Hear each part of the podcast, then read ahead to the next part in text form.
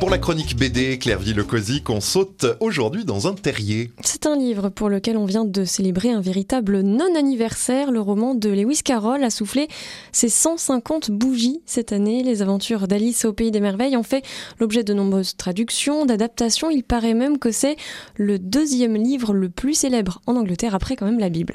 Alors ici c'est vrai, normalement c'est une chronique BD. Or, dans cet ouvrage aujourd'hui, il n'y a pas ni de bulles, ni de cases où on dirait les tirades tellement célèbre de la reine de cœur ou du verre à soie fumeur de chicha.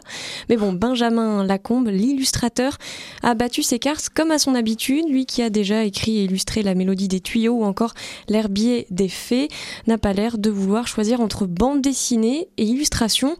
En tout cas, pour ce roman, c'est un peu le paroxysme de son ambivalence puisqu'il nous fait vivre les transformations d'Alice tour à tour, minuscule, puis vous le savez, très très grande, en bidouillant le texte de Lewis Carroll, non pas dans le fond, mais dans la forme, en jonglant avec la typographie des lettres du récit. Et il y a aussi des très très très grande page. C'est ça, certaines pages nous réservent des surprises et on se retrouve avec une page qui s'ouvre pour laisser apparaître une Alice tellement géante qu'on n'en aperçoit qu'un petit bout de visage.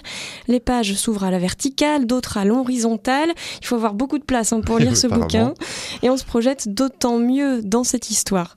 Alors pour mieux nous donner le sentiment d'écrasement, l'auteur, euh, je l'ai lu, a souvent peint ou dessiné ces images dans de très très grands formats avant d'en proposer une version plus réduite. alors c'est une version complète de l'œuvre qui est présentée ici? Oui, le livre, je vous préviens, il est très gros. Alors si on lit un chapitre chaque soir avant de s'endormir, il devrait nous durer toutes les vacances de Noël.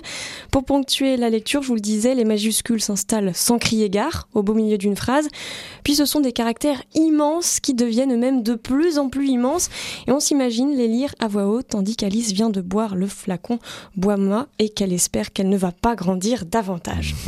Alors la suite, euh, on la connaît euh, sans doute mais euh, on a quand même envie d'aller plus loin dans la lecture de ce livre. C'est ça, d'autant que Benjamin Lacombe, l'illustrateur, a manié tour à tour la gouache, la peinture à l'huile, mais aussi l'aquarelle pour nous plonger encore plus profondément dans cet univers graphique totalement surréaliste, des images que l'on se prend à observer avec minutie avant de se replonger à la poursuite du lapin blanc drôlement en retard. Et puis si les petits lecteurs s'endorment, les grands, eux, pourront toujours se rendre à la fin du livre où l'on y découvre tous les jeux de langage d'Alice. En tout, il y en a plus de 80. Ça va de la phrase à double sens au quiproquo, en passant par des mots valises ou des calembours.